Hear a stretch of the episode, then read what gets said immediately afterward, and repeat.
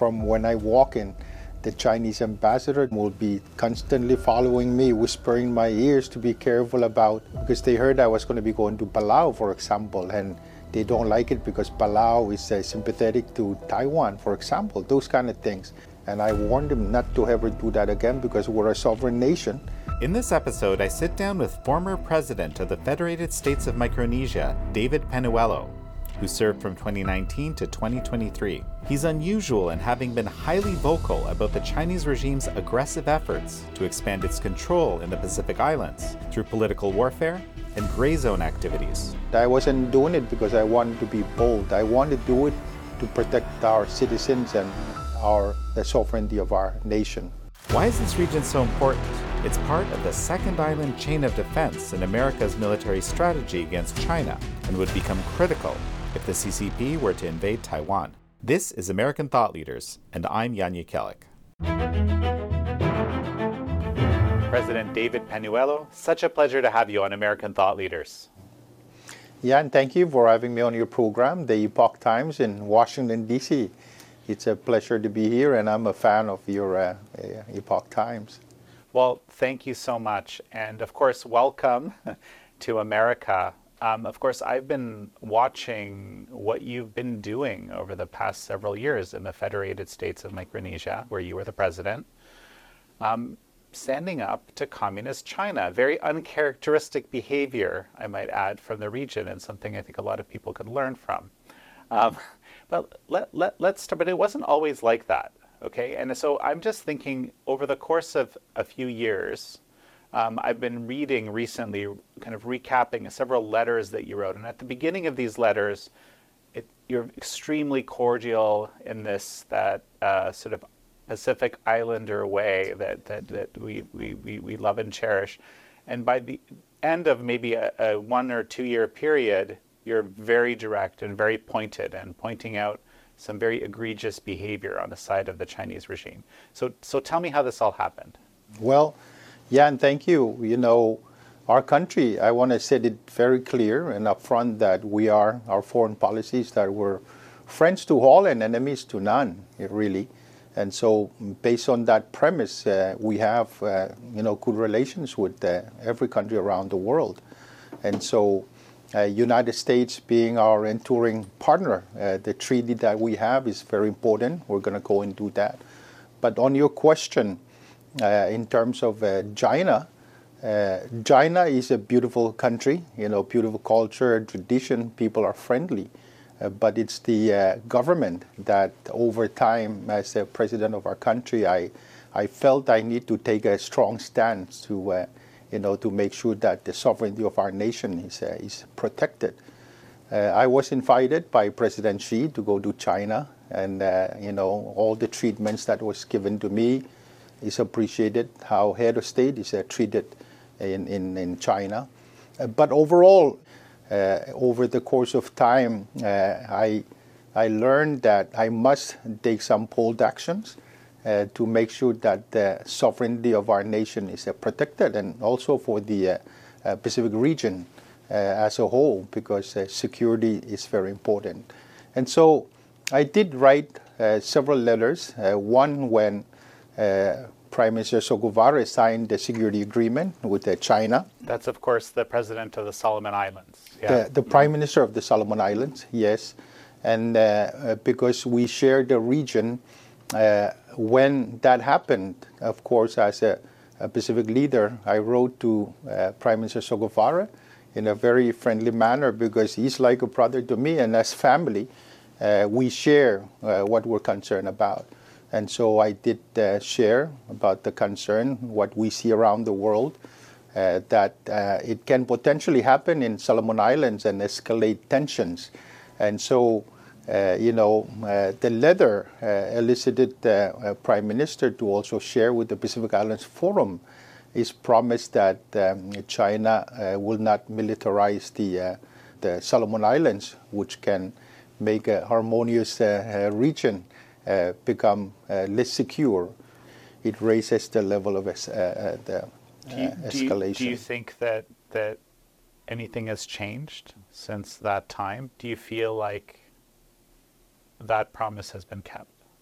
Well, you know, we have to monitor that carefully because, as you can see in uh, recent events, with the support of uh, China into uh, Solomon Islands for the Pacific Games, for example, uh, has postponed a very uh, important democratic uh, process, the elections, for example. But what I think we Pacific leaders must be very cautious about is when foreign influence comes into the country and upset the you know the system of government that can have infighting happen. And I think Solomon Islands have that history of uh, in the past where other Pacific nations uh, send in uh, police forces to help settle the, the escalation of a conflict in, in the Solomon Islands. So I think those are important. And the Pacific Islands Forum is the premier regional organization that can also serve that uh, purpose to uh, uh, to make sure that the Pacific works together. you know, strengthen numbers uh, to make sure that we keep it uh, as uh, peaceful as possible. Well, of course, and you know, you're saying that, as we know, in the Solomon Islands, the the Chinese did provide you know sort of security support, so to speak, right? That reminds me, you know, Federated States of Micronesia has a very deep relationship with the U.S. Correct. Namely, it relies by treaty on all its protection, essentially, right? explain that relationship to me. And I want to talk a little bit about also, um, you know, why why did that deal get struck? Do you think? Yeah. Well. I, must uh, uh, emphasize and you know cannot overemphasize enough the importance of the Compact of Free Association between the FSM and the U.S. And uh, similarly with Palau and the Marshall Islands, we call it the Freely Associated States or the Compact Nations. We do have a treaty that's uh, comprised of the, the main pillars of economic cooperation, political, and uh, uh, security or defense cooperation, which is embedded in that uh, treaty. And it serves as the cornerstone policy for the bigger Pacific region. that cooperation gives the U.S.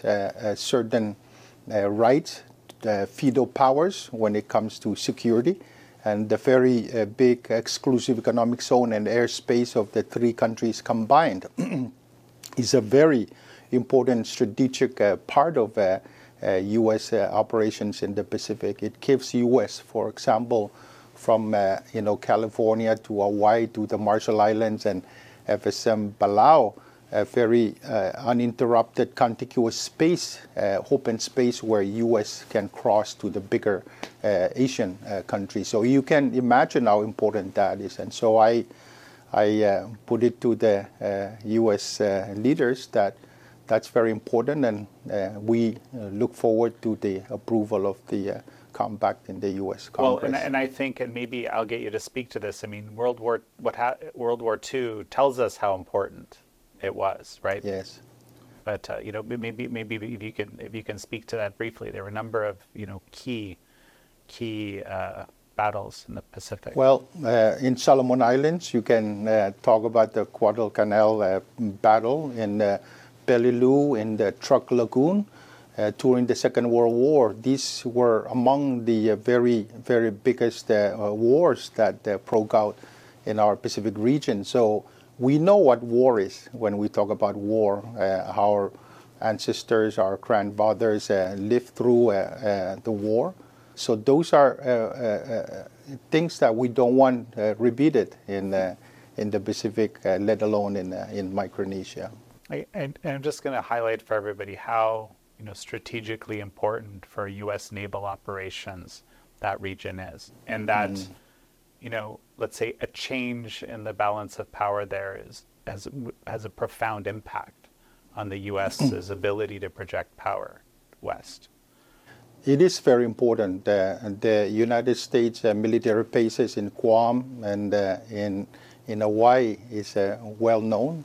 The fact that our population combined in uh, Hawaii and Guam is is uh, larger than two of our states in the Federated States of Micronesia. And that unique relationship uh, uh, allows uh, our, our, nation, young men and women, to also serve in the U.S. Armed Forces in, in you know, higher per capita than any of the states in the United States. So you see how unique that is. That's fascinating. I, I, had no idea about that. That's, that's an incredible statistic. Yes, it is an incredible right. statistic. Let's talk about, um, you know, what did the Chinese Communist Party do throughout your tenure, right, that made you change your view or feel like you have to step out of the, you know, mm-hmm. becoming very, very pointed? Um, with your criticisms of what you saw the CCP doing and how um, different leaders were reacting? Because I'm talking about a few of your yes, comments well, here. Yeah. Well, my first letter to Guevara was prompted by the security agreement. You know, sure. we shared that Pacific region. The second letter was uh, directed to the leaders of the Pacific, uh, my brothers and sisters of the Pacific. Uh, regarding the Common Development Agreement, which uh, China was proposing to be signed by all the Pacific uh, leaders during a meeting in Fiji. And so when we reviewed that Common Development Agreement and learned that by signing that, we will have given away, you know, and compromised our sovereignty. And so through tedious review, uh, that would allow uh, Chinese to come in and also look at the, the uh, you know minerals of our exclusive economic zone. It will give them access into knowing who's entering our country, who's getting out of our country through electronic means, through customs and immigration, uh, among other things. And so we uh, wrote, uh, I wrote to the Pacific leaders, brothers and sisters, to warn them about the Common Development Agreement. And upon review, leaders uh, did find out that you know that can uh, cause a problem of compromising our sovereignty. And so from that time, the, the agreement was uh, sort of shelved. And I think now, until now, I have not seen uh, that coming about. But we have other examples, you know, examples of uh, direct agreements on the blue economy that I uh, didn't uh, give agreement uh, to or authorize it to be signed. and here, Chinese diplomats in the embassy locally working with our Secretary of Foreign Affairs, with our officials, uh, to uh, insist that they must sign it, even though they've heard it from our uh, top cabinet to say President doesn't authorize this to be signed, and they kept going at it. So I can cite uh, uh, many examples, but uh, we have to stand up strong and bold and drawing the line in the sand to say if this encroaches on our sovereignty, then it's it's not good for for the sovereign interests of our nation and collectively for the for the Pacific Island countries. Well, and I just wanted to comment on the Common Development Agreement. I mean, thank goodness that got shelved. So I often think of what the CCP is doing in the Pacific as a kind of a model of how they infiltrate and influence and cajole and buy all sorts of other places. And it's very it's powerful to hear. Maybe uh, you know you've given a couple of examples, but maybe you can give me a few of the other sort of egregious things that you noticed that really get, got you thinking and changing your mind. Well, the, the, the Common Development uh, Agreement, the letter that I wrote out, has uh, picked up some of that steam mm-hmm. in a way, uh, so to speak. Mm-hmm. And then uh, I issued uh, the third letter to our uh, leaders of the FSM. You know, I mm-hmm. targeted mm-hmm. entire leadership because we're comprised of a federation, four states. municipal governments, to state governments, and to federal government. So I targeted the entire leadership uh, to warn them of some of these activities that can be subtle in nature. You won't see it coming, or it could be aggressive in some ways because we've experienced uh, some of that.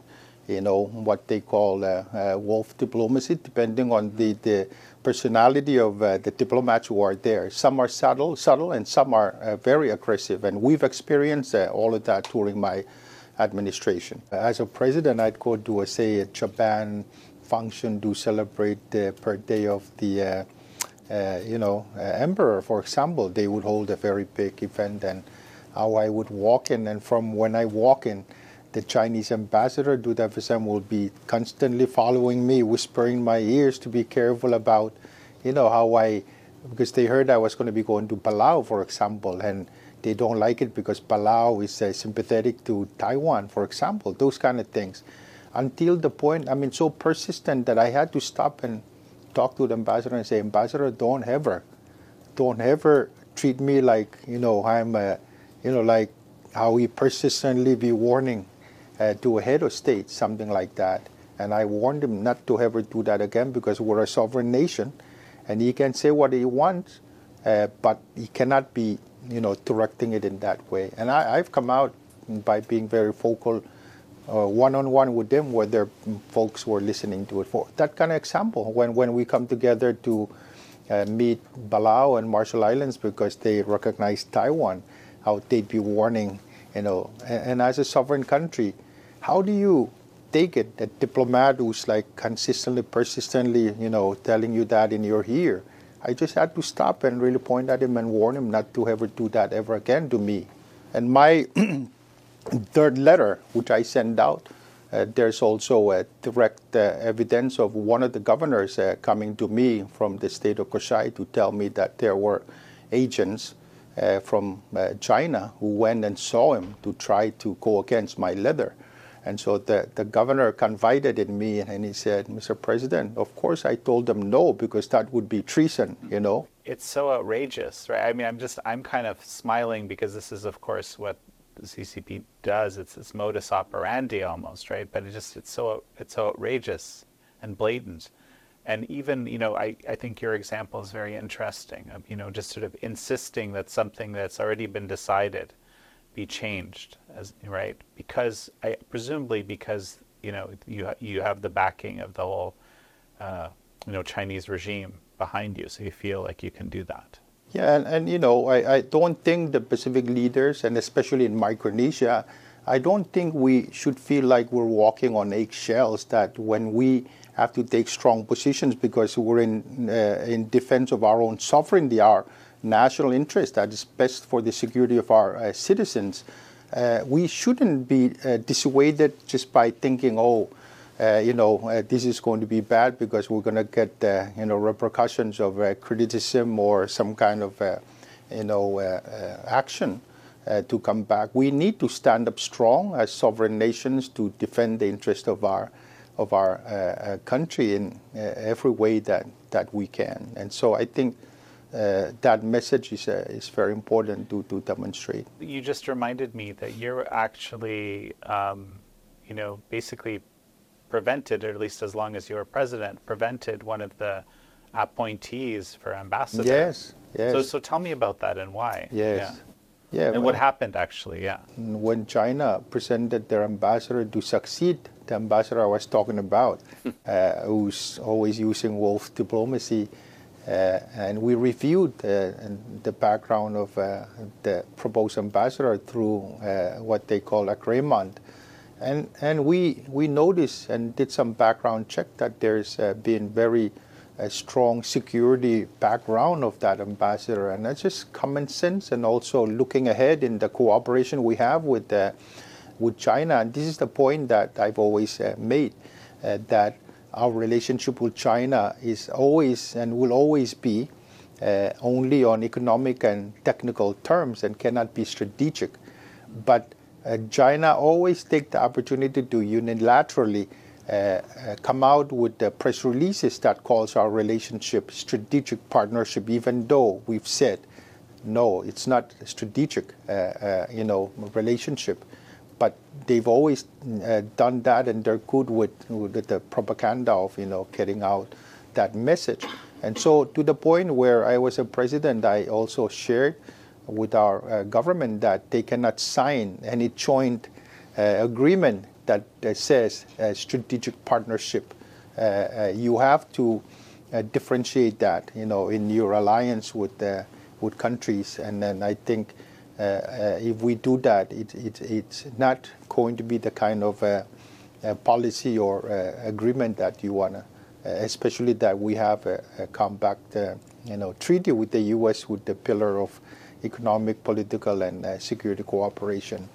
Well, and there's also examples, if I recall, uh, when um, you know you opted not to you know, sign some sort of agreement, and then the PRC diplomats sent that that FSM is on board. Right? Yes. Uh, I mean that, that that just seems incredibly egregious. But tell that. It, tell it is. That. It yeah. is very, uh, and it's documented in emails that's been exchanged where our Secretary of Foreign Affairs was fuming how we could be doing that uh, to when he already know that head of state says no to any agreement, but he keeps pushing that he signs it anyway.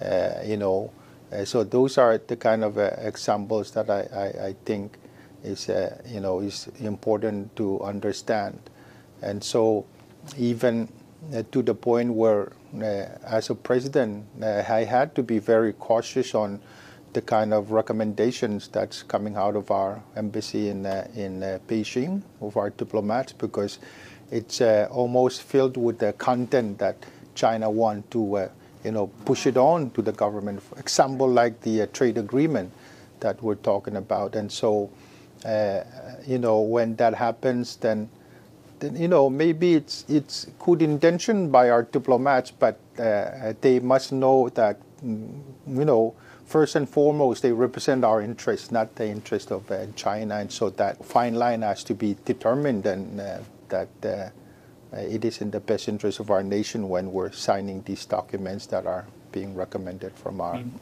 This just, I just want to highlight this. This seems like an incredible amount of pressure when you have this, you know, second largest economy in the world, aggressive, you know, superpower communist China doing this. Like that's that's a huge pressure on anybody, right? In my mind. You know, uh, fortunately, I love my country so much. Uh, representing our country was a passion that I, I took on, and so yes, I'm sure that is going to be pressure on anyone who's leading a nation. But I, I viewed it as something that is a very a sacred crown that I have to defend our nation and make sure that I make the decisions that are in the best interest of our country, even if it uh, disappoints that superpower. Because after all, who am I, uh, you know, uh, serving?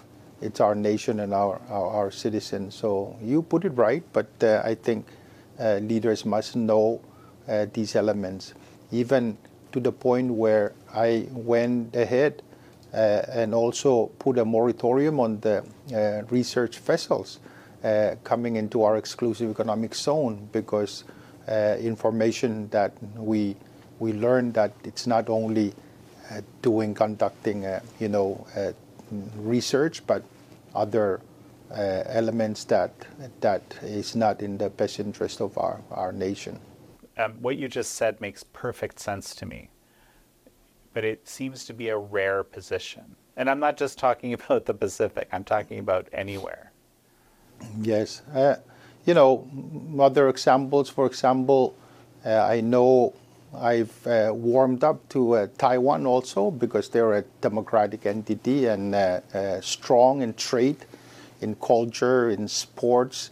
and so I opened up to that, and you can see how how uh, China was running around meeting all, all our, uh, you know, uh, uh leaders to try to uh, reverse that. And of course, uh, one China policy our country signed 33 odd years ago, but the, the landscape of, you know, the evolution of the political scene has changed. The world is changing. and so you know, uh, uh, that quickly had uh, Chinese officials meeting our government to go against my actions, I, I, believe, to the point where they had to work in a resolution to state that uh, our government still upholds the one China policy. And I know U.S. does that, uh, also restates uh, the one China policy for that. But, you know, I think we need to be bold and open to scenarios that can uh, work uh, for our uh, respective you know Pacific Island nations. So I know that your critics, you know, of course, you know the, the, the CCP itself, but you know back home and so forth will say, well, you might be endangering the whole country or the whole region by what you're doing. How do you react to that? I think I think mm, first of all, as leaders, we're serving the you know interest of our nation and serving uh, the interests of our, our citizens, and then working with the broader allies that that have shared values. And I think that's important to remember all of the time as a leader. And so working together with allies, uh, you know, to preserve the rules-based international order, the uh, shared values that we, we have, is something we need to be strong about because every country, especially the superpowers, you know, uh, I know U.S., China, see influence as important so that they can you know, uh, make sure that their interests are, are uh, you know, strong in the uh, Pacific Island countries. But when you talk about, you know, democracy versus authoritarianism, and you look at the events that's happening in the world, uh, we need to be strong about it. An example that I want to also share is uh, how uh, China also persistently work with countries to try to uh, uh, you know, tone down human rights issues, for example. And recent example is uh, late October, I think our country was persuaded to uh, abstain from the uh, vote on that resolution on the Uyghurs uh, human rights issue. but I think the more that countries can stand up and be strong about these issues, to advocate for the treatment of you know all people equally, uh, about their human rights is important for the collective world to be strong in their voice, and especially at the uh, multilateral center of the of the world, at the United Nations.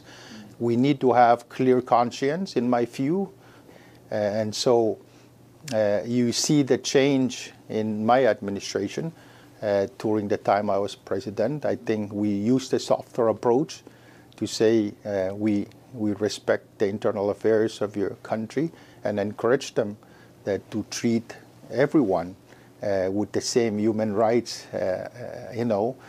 but, you know, we see overall events that that has not changed uh, that, that uh, behavior. So sometimes when the world comes together to condemn human rights uh, treatment as such, I think we need to stand together strong without feeling like we're walking on eggshells because the truth is the truth we, we need to uh, do that and uh, with the strong feeling that we are leaders advocating these shared values that are universal. I agree with you, and especially when you know what's actually happening is kind of the worst things, some of the worst things that humans can do to each other. Genocide and the of crimes course. against humanity is kind of egregious, extreme violation that the CCP somehow is regularly regularly involved in.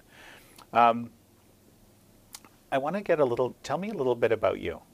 Um, you know, this again. I, I, I wish every leader was you know viewing things as you do. frankly, tell me a little bit about how you came about. You know, your your way of thinking. What's it influenced by? Well. I, I, grew up under parents that are very, uh, you know, strong in their belief, and I think uh, I, I thank my parents growing up with many siblings and growing up in the Micronesian culture of uh, respect, uh, I think that's important.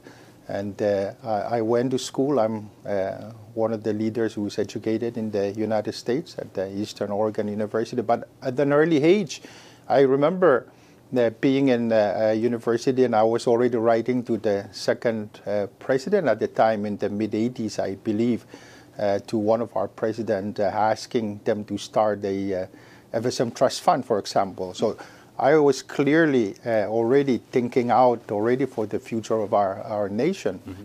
And so, uh, you know, immediately when I finished uh, university, getting my career uh, course, uh, getting me in that direction, I, I started as a young uh, person, as a diplomat, and then serving in our embassies in Fiji, where we were a young nation uh, coming out as a young nation to be integrated with the Pacific Island uh, countries.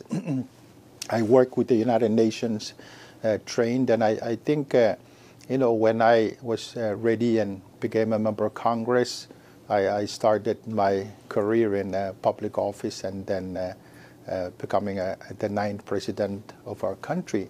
And so it's just from, from my heart. I, I don't think you know when you're a leader and you're uh, you're doing the you know representing the best interests of uh, your country you listen to your heart and you you listen to information that comes to you to make the best sense of it in, in guiding and helping uh, the decision making. And so, uh, in the presidency, info, information is very important, and so we uh, we created the uh, you know the cybersecurity bureau in our Department of Justice to help with that. We also, I think, in the history of our nation, uh, for the first time, uh, the Office of the President also uh, established uh, through executive order the Information and Intelligence Services Bureau to guide decisions so that when Pacific Island nations being limited with the information to work with allies and make sure that information you get help in the decision making. So you can see through the compact, we, we have a very strong and enduring partnership with the U.S., and uh, that's important for the Indo-Pacific uh, uh, uh region and uh, the overall security of our nation. So we consider ourselves as part of the uh, homeland security when it comes to defense. That's how strong the, the enduring partnership it is with the United States. Well, so I remember again. I'm thinking back to these letters that you wrote, and you know, at least in the first one, you highlight how China is our friend, the U.S. is our friend. But then, as you're you're getting towards, you know, as as time goes on, you're highlighting more, um, you know, China as a kind of a threat, right? So there's this desire to not have to choose, right? that's kind of the, the status quo is I don't have to choose. What do you think about that? Well, I've been asked the question, you know, uh, a few times by the media, whether as a small island country, I feel like I'm sandwiched between two superpowers. and my pointed question was no, because I, I, definitely know the best interest of our nation. And I think if you know that, uh, uh, it makes it easier, because we know, uh, you know, our partners we know our trusted partners and who to work with to advance the you know overall uh, security of the Pacific and uh, the, the, entire world uh, together.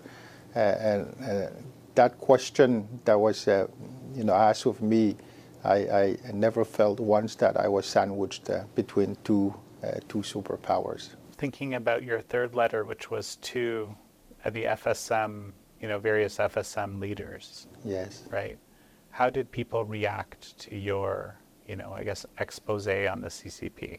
You know, I, I genuinely put out a letter that I thought would be good for leaders as I was uh, uh, coming to the end of tail end of my administration, based on the insight and uh, experience that I uh, under underwent uh, as a president of our country, uh, highlighting important things uh, I, I got a letter from one of our governors in response to that to uh, highlight how important the letter, uh, you know, was uh, during that time, and he also shared his uh, uh, fears and concerns about the escalation of, you know, tension in Micronesia and in the, in the Pacific region. But overall, it's almost like a, silence from from the rest of of the leaders. And so there was another uh, letter that I sent to the uh, then speaker, who's now the President Simina, uh, regarding the resolution on the One China policy because it was cancelled. The hearing was cancelled when we were preparing to uh, uh, go to the hearing to help explain the, the foreign policy decisions that I've taken. And uh, they cancelled it and went ahead and adopted the resolution, though, I felt it, uh, was necessary to document the chain of events that was happening because as a president, uh, I'm trying to demonstrate that not only China that I was, uh, you know, very, uh, you know, focal about in the things that I do. Everything we must work together to make sure. I was focal when the constitutional crisis was happening in uh, in uh, Samoa with the transition of government from one prime minister to the next uh, which was so I, I, stood up and wrote a letter to uh, advocate that you know uh, the constitution must uh, prevail on the issue of uh, Ukraine. We were the first country to sever diplomatic relations with uh, Russia when they invaded Ukraine. So I was trying to demonstrate that as a nation, even though we're small, our voices are very strong, uh, when we work together with our Pacific leaders. And I have a, a strong confidence in the leaders of the Pacific that you know, working together on these issues will uh, make our, our region a, a, harmonious and a peaceful region. What do you think? You know, you, you highlighted this, uh, you know, the obvious special relationship, very special relationship that the U.S. has mm-hmm. with these three states and, of course, FSM. What would you like to see the U.S. do at this point? What would what would do you do you feel like the U.S. is fulfilling its part? Do you feel that there's other things it can do? Well, you know, as a as a former president looking from the outside into the prism of the U.S. bureaucracy, uh, I, I, get worried and concerned when when when the kind of uh, uh, you know non-cooperation to the extent that it uh, paralyzes the functioning of government happens in the, for example, the House of Representatives and we, we watch it because the rest of the world also will be impacted by actions. And so clearly in the context of the FSM and the freely associated states of Palau and Marshall Islands, our compacts are bending in the U.S. Congress. We went through the very tedious efforts of negotiations and completed that.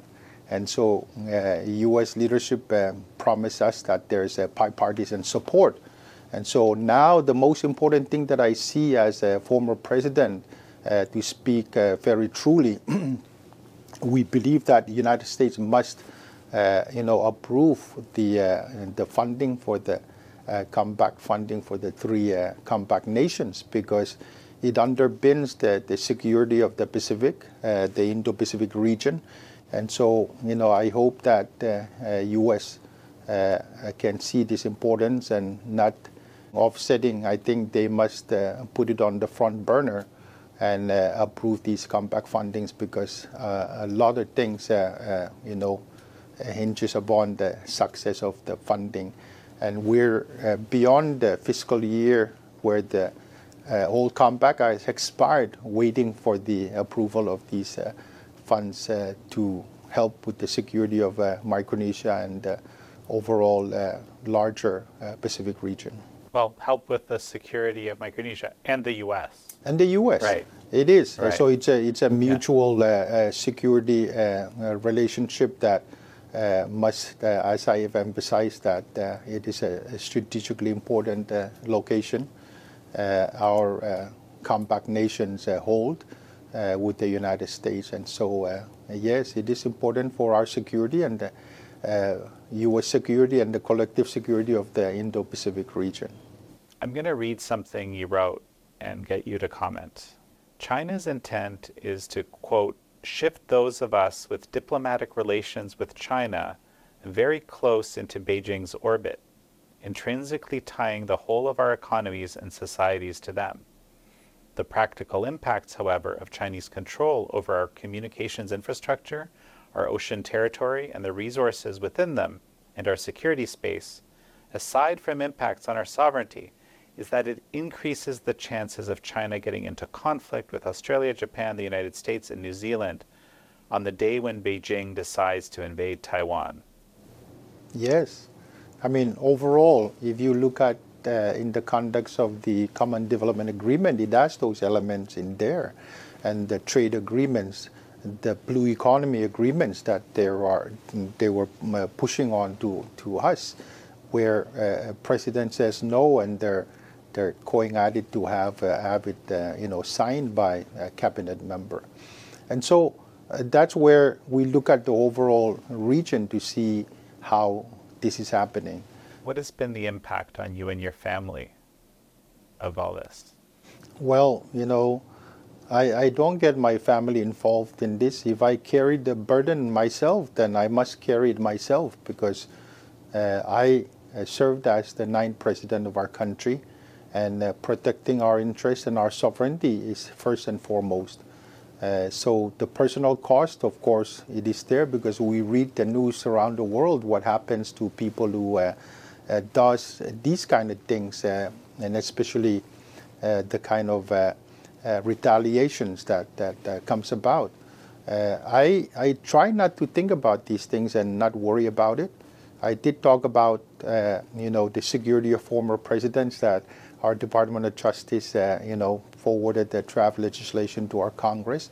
Uh, and I, I knew it was not going to be acted upon because I don't think there's been any uh, president in our history who has taken on uh, these types of decisions that are uh, difficult, maybe challenging, and uh, probably uh, bold. but I wasn't doing it because I wanted to be bold. I wanted to do it to protect our citizens and our the sovereignty of our nation. So it wasn't hard for me to do it. Uh, the impacts and what the implications may be, I, I try not to think about it, uh, Jan, uh, because the, the bigger good is uh, what I, I believe uh, must be the outcome of, uh, you know, public servants and presidents like myself when I had the opportunity to serve our nation. And I, I thank our citizens for the confidence they have in me and for the period I have uh, uh, four years and maybe shorter because uh, uh, COVID uh, took away two uh, normal sort of years of the governance that I had running and, and, you know, being the president of our nation to serve the best interest of our, our country. So I hear your passion and I am inspired by your passion. Um, yet, you know, few world leaders seem to share that level of passion when it comes to facing the Chinese regime. What, what would you say to them? Well, you know, it might not be an easy decision, but for me, uh, you know, it might not be an easy decision for world leaders, but for me, it wasn't difficult because we have to make sure that the truth is, uh, you know, known, and I thank your, uh, you know, your the Epoch Times is uh, one of the objectives of uh, seeking out the truth, and I think collectively we have to uh, do that because uh, in the complexity of this climate we have today, it's it's a rarity. to, to come out and speak honestly and boldly of what is good for your country, and for the uh, at large, uh, you know, the community at large. The truth and transparency is important to to come out and advocate, and uh, that's what I did as a president. And I don't think that's a, a, a, difficult thing to do. And at the end of the day, I think uh, we will be happy with the outcome of our, our decisions. Uh, if it has to be bold, then be bold about it because uh, we want to make sure that, that the truth uh, uh, comes out. Well, President David Panuelo, it's such a pleasure to have had you on. Likewise, uh, Jan, uh, I thank you for having me on your program. Thank you. Thank you all for joining President David Panuelo and me on this episode of American Thought Leaders. I'm your host, Jan Jekielek.